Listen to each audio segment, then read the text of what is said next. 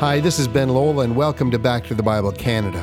As we continue week one of our current series called Life Lessons from David, the Man Who Would Be King, let's turn now to 1 Samuel chapter 17, verses 31 to 54, for today's message on learning to fight in your own armor.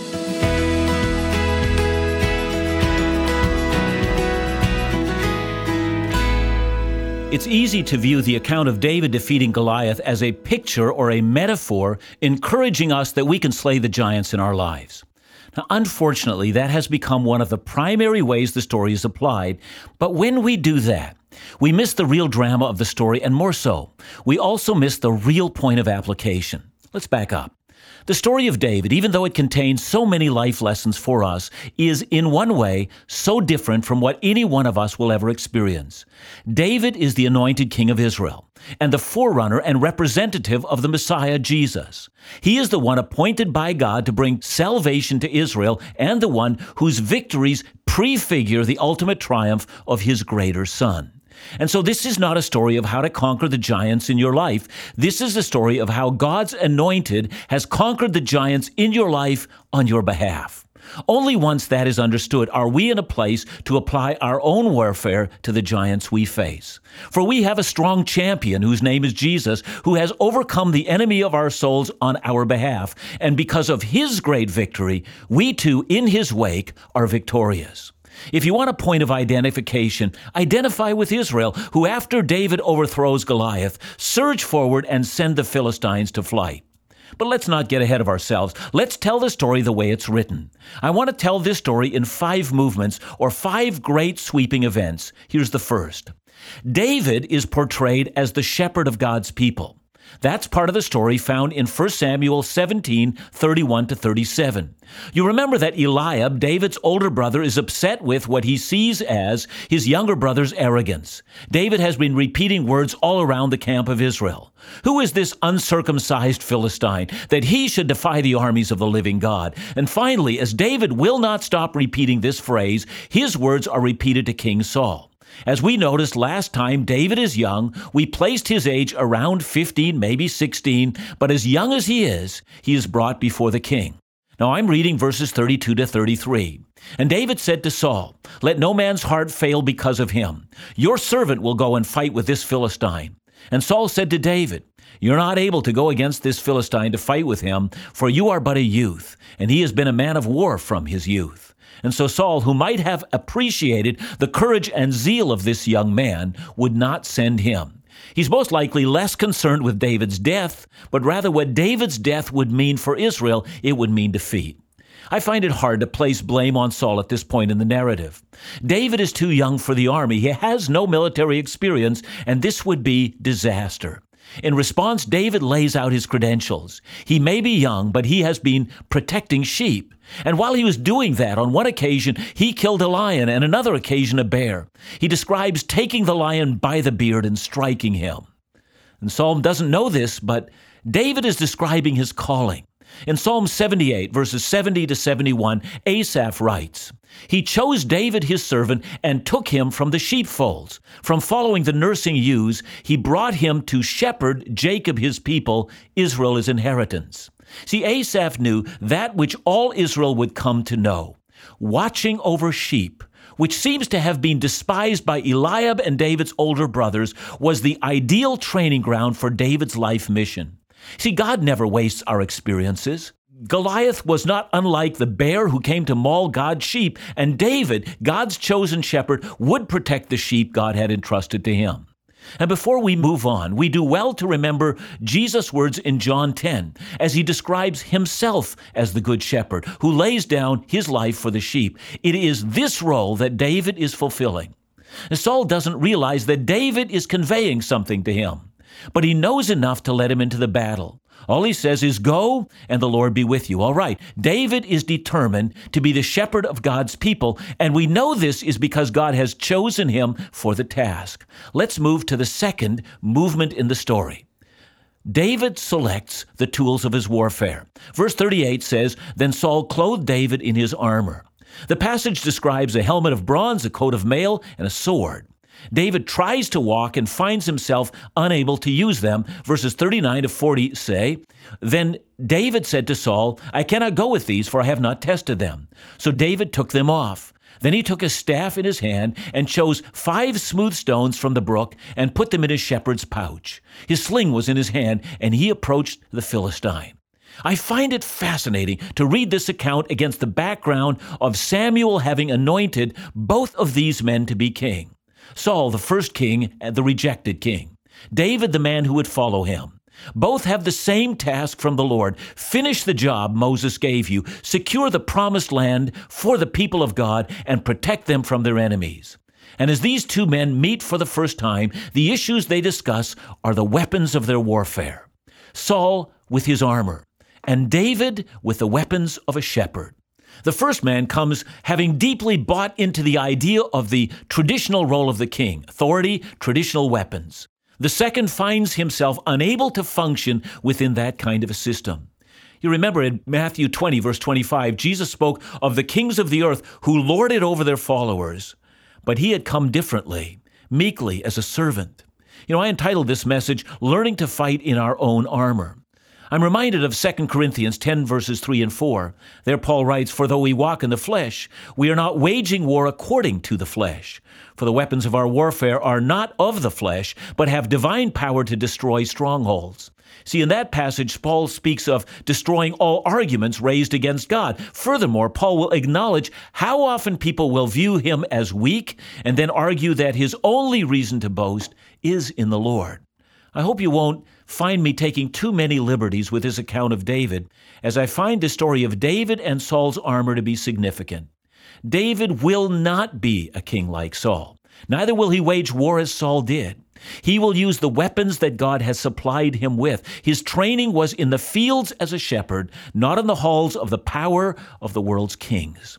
And I think there's a lesson here for us. If we are to live lives of significance, we will have to learn to fight the Lord's battles according to the training that He supplies. Have a look at the gifts that God has given you. Become familiar with the strengths that He has supplied. Know the scriptures well and rely on what God has promised. And so David is a shepherd. And no one has heard of a shepherd king before. But because he knows God's preparation for his life, he chooses the tools for his battle a sling, a shepherd's pouch, a staff, and five smooth stones. Most Bible teachers will argue that the typical stones would have been about the size of a tennis ball. This he takes into battle. Now comes the third movement in the story. David's confidence is not in his weapons, but in his God. David, now dressed in the attire of a shepherd boy, steps out onto the dry riverbed and faces off against Goliath, the man of war. Verse 42 reads, And when the Philistine looked and saw David, he disdained him, for he was but a youth ruddy and handsome in appearance. See, David's physical appearance is mentioned, but it is not that which impresses Goliath. You might have expected Goliath to be relieved this would be a short fight. But here we must remember that he is a champion, and every time he strikes down a great and mighty man, his reputation and standing in Philistia is greatly enhanced. This will do nothing for him. It is merely the slaughter of a teenage Jewish shepherd boy. He feels insulted. Verse 43 And the Philistine said to David, Am I a dog that you come to me with sticks? And the Philistine cursed David by his gods. Now listen to David's response. I'm reading verse 45. Then David said to the Philistine, You come to me with a sword and with a spear and with a javelin, but I come to you in the name of the Lord of hosts, the God of the armies of Israel, whom you have defied. Please don't misunderstand this interaction. Yes? Uh, Goliath is engaging in the kind of trash talk that happens between people before they go to war to slaughter each other. It's an attempt to intimidate people before the battle.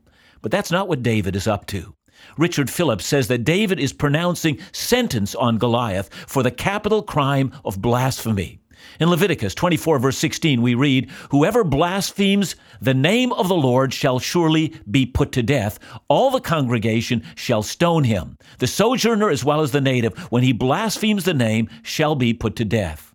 David, argues Phillips, is acting as God's representative, delivering a just sentence on the man who sojourned in Israel. For David, this is not simple warfare. This is about God's holiness, His glory, His great name, which is to be spread throughout the earth. This is what Moses envisioned when he said in Numbers 14:21 that the whole earth will be filled with the glory of the Lord. And so to come to Goliath in the name of the Lord is to come as God's emissary, pronouncing on him the judgment God has declared. And there is here a clear parallel between this account and the account of Moses standing before Pharaoh and demanding that he release Israel. Who was Moses against the power of Egypt? But Moses had come in the name of the living God. In Exodus 9:16, Moses tells Pharaoh what God is saying. I have raised you up to show my power in you, so that my name might be declared in all the earth. And David, like Moses, is saying the same thing. And when we come back, I will show you why David and Goliath tells us about Jesus and his salvation. As we're discovering the real issues behind the story of David defeating Goliath, we begin to see an overarching theme. In a sense, this is about how God's chosen servant has conquered the battle for us. In the end, we see that this story is pointing to what Christ did on our behalf. There's much yet to be learned, and after the break, Dr. Neufeld shows us how we can rightfully apply these lessons from the battlefield in our own lives.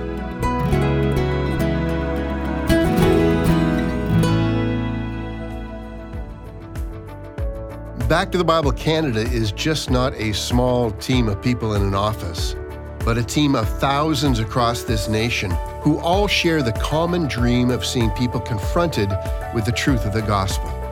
We're so blessed to be backed by faithful and generous supporters who do so much in making this ministry a reality. Sharon recently wrote in saying, We want to be part of what God is doing through Back to the Bible Canada, not just in Canada, but overseas. That's why we support. If you believe in the mission of this ministry, please join the cause. Your gifts amplify the sharing of the good news. Consider sending a gift today to help reach our year end goal by December 31st. Call us at 1 800 663 2425 or visit backtothebible.ca. And from our family at Back to the Bible Canada to yours, Merry Christmas.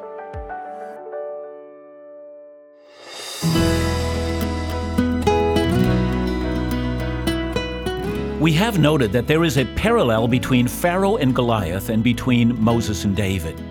God had raised up Pharaoh and allowed him to become as powerful as he was, so that when God devastated him, he would showcase to the whole earth how mighty and how glorious the God of heaven actually is. Listen to what David tells Goliath on the battlefield. This day the Lord will deliver you into my hand, and I will strike you down and cut off your head. And I will give the dead bodies of the host of the Philistines this day to the birds of the air and to the wild beasts of the earth, that, and now listen to this, that all the earth may know that there is a God in Israel, and all this assembly may know that the Lord saves not with a sword and spear, for the battle is the Lord, and he will give you into our hand. Now, and so I hope you can see that this is not the story of the little guy overcoming the huge corporate giant, but rather this is the story of God's determination to declare his glory. That he alone determines the rise and fall of all, and that in the end of the day, the earth will be filled with the glory of the Lord. Now, we've noticed three movements in the story. The first is David's calling. He is the anointed shepherd of God's people. Second, David's tool for battle is the very means by which God has been training him. And third, David's confidence is in the promise God has made that he will defend the honor of his name. Now let's move to the fourth movement David's actual victory over Goliath. The actual battle itself must have lasted only a very short period of time. It seems like all the drama of this account was in the build up to the fight. The fight itself is almost anticlimactic. There are only two verses describing the actual conflict. They're verses 48 and 49. When the Philistine arose and came and drew near to meet David, David ran quickly toward the battle line to meet the Philistine. And David put his hand in his bag and took out a stone, and slung it and struck the Philistine on his forehead. The stone sank into his forehead, and he fell to the ground. We can almost imagine Goliath, big and slow, partially protected by his shield bearer, moving forward. In contrast, David is fast. He reaches into his bag, pulls out that tennis ball sized stone, places it into the sling, whirls it over his head as he moves in. He has practiced this matter hundreds of times before. The rock comes out at a speed of perhaps over 200 kilometers an hour, a ferocious speed that blasts its way past the helmet and crushes the skull of Goliath. He's probably not dead by the time he hits the ground. Uh, by the description of what follows, he must have been completely incapacitated and in death throes, writhing on the ground. The battle is over almost as soon as it has begun. What happens next emphasizes that short battle. The inspired writer simply says there was no sword in David's hand when he accomplished that. But David is not done. He runs over to the corpse of Goliath and draws his sword out of the sheath. Clearly, Goliath did not even have time to unsheath his own sword. This battle happened so fast. But David takes the sword, a sword he will later keep, and uses it to thrust the final death blow into the body of the man, and then uses the same sword to cut off his head. You know, more than one person reading this account finds it gruesome. But just to understand, there was never any doubt that this battle was unto death. Had David not delivered the death blow, neither the Philistine nor the Israelites would have believed in the finality of the battle. With that comes the final movement of our story. The battle symbolizes the final victory of God. Let's continue to follow the story. In consequence of this victory, several things occur. First, the Philistines, in shock, flee from the battle line. For 40 days, they have stood before the battle line of Israel, proud and confident, shouting their taunts and blaspheming the name of their God. And now, in horror and disbelief, they run, hoping they can make it back to their fortified cities before they are overtaken and killed. And second, as shocked as the Philistines are, Israel realizes what God has done, and with a shout, they surge over the dry wadi, inflicting heavy losses on the Philistines and plundering their camp. But David at this moment does something we might find curious. Instead of joining in the victory over the Philistines, verse 54 says, And David took the head of the Philistine and brought it to Jerusalem, but he put his armor in his tent. Because we're so familiar with Jerusalem, we might think nothing of this. After all, isn't Jerusalem the capital of Israel? Well, no, it's not. At this time, Jerusalem was a Jebusite stronghold in Israel. The entire drama of this account is that Israel failed to do what God had commanded. They had not driven out the inhabitants of the land, and the Philistines to the west, and Jerusalem, right in the heart of the territory of Judah, was controlled by people who openly worshiped idols and cast aspersions on the living God. And by taking the head of Goliath to Jerusalem, David was proclaiming the Lord's victory over all of Israel. As their anointed king, he would proclaim God's rule over the entire land. And by the way, as a necessary aside, I think this also explains why it is that David took five stones and placed them into his shepherd's bag as he entered the battle arena against Goliath. Perhaps you might find this too symbolic, but do consider that the Philistines were governed by five royal cities, all of which were highly fortified. I think David was pronouncing a stone of victory over all five cities. He was proclaiming the victory of the Lord his God over this entire land promised by God to the children of Abraham. And he was rejoicing over this fact that God would do it miraculously. For those of us who find the accounts of warfare and of the killing to be difficult, let me take you to the New Testament. In Ephesians 6:12, Paul writes, "For we do not wrestle against flesh and blood, but against the rulers, against the authorities, against the cosmic powers over this present darkness, against the spiritual forces of evil in heavenly places." From that passage, and comparing it to the account of David and Goliath, let me draw several conclusions. First, Notice that Paul says, For believers, our battle is not with flesh and blood, but with the evil powers that stand behind them. We should notice that Jesus was able to accomplish that which David could never accomplish. Jesus set demons to flight in terror. David only routed foreign armies. But we might say that the warfare that David faced was only a type or a symbol of the ancient warfare that has always plagued the human race. We have an ancient enemy, Satan, who seeks our undoing. He inspires wars and hatred and murder and lies and slander and unbearable suffering in this earth. Jesus defeated Satan in a great battle on the cross, and now Satan's ability to win the war against the human race has been lost, for Christ has triumphed over him in his cross. The battles David fought only prefigure the great and grand battle for this world. But because God cannot be defeated, Christ has triumphed. David's triumph symbolizes the great triumph in the end of the day. Second, please also notice that, like David, we are in a genuine battle. No, we're not to fight physical battles as David did, but we are to fight the battles for truth of the gospel and for the souls of men and women. And that brings me back to the theme of this series. If we want to live lives that matter, or to live lives that make an impact for the kingdom, we will do well to remember that we will be called upon to fight evil. And we will need to fight it, as David did, with the assurance that we wage war in the name of the Lord our God, whose glory fills the heavens and the earth. Some of us have the mistaken notion that we can discover God's purposes for our lives and then after that have fullness and meaning and wonderful peace devoid of conflict.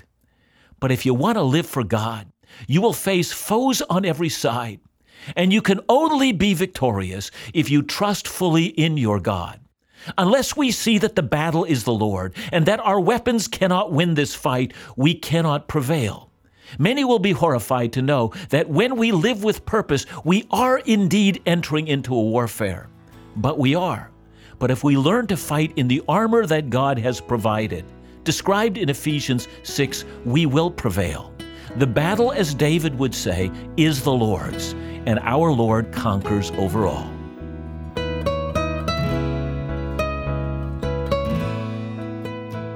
John, this is a, a, great series, and, and one of the things you brought out, I think, is this whole idea of, of David being a shepherd and what that meant relative to his battle. He wasn't out there as a conqueror, he was out there as a shepherd. Now, what does that mean?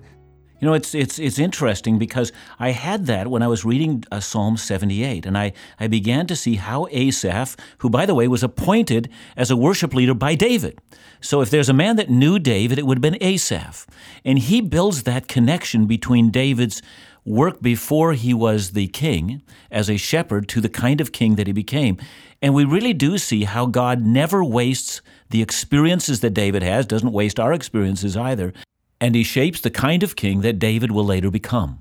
And that does tell us something about how our God rules over us. He protects us from all evil. And it's interesting that David would say, even though I walk through the valley of the shadow of death, you know, he, he's convinced that God's rod and his shepherd's tools will protect him in the final day.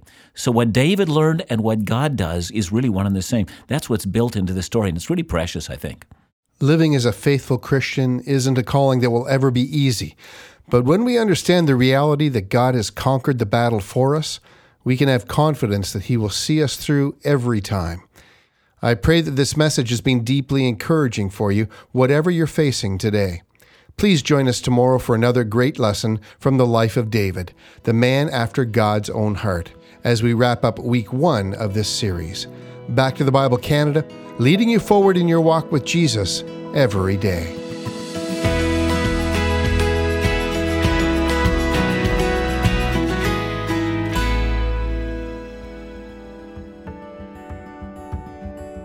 So, this is it, the last couple of days before the new year. So, we want to express our gratitude for all you've done to support the year end ministry campaign. And if you've not had the opportunity yet, today through to midnight on December 31st is critical for helping us reach our year end goal of $517,000. Your gifts go towards the ongoing creation and distribution of all our Bible teaching and engagement resources, including print, video, audio programming, along with purchasing airtime across Canada and so much more. Together, we're making God's word of truth available to as many people within Canada and around the world as possible. Please consider your donation today to receive a 2023 tax receipt. You can do so at backtothebible.ca or call us at 1 800 663 2425.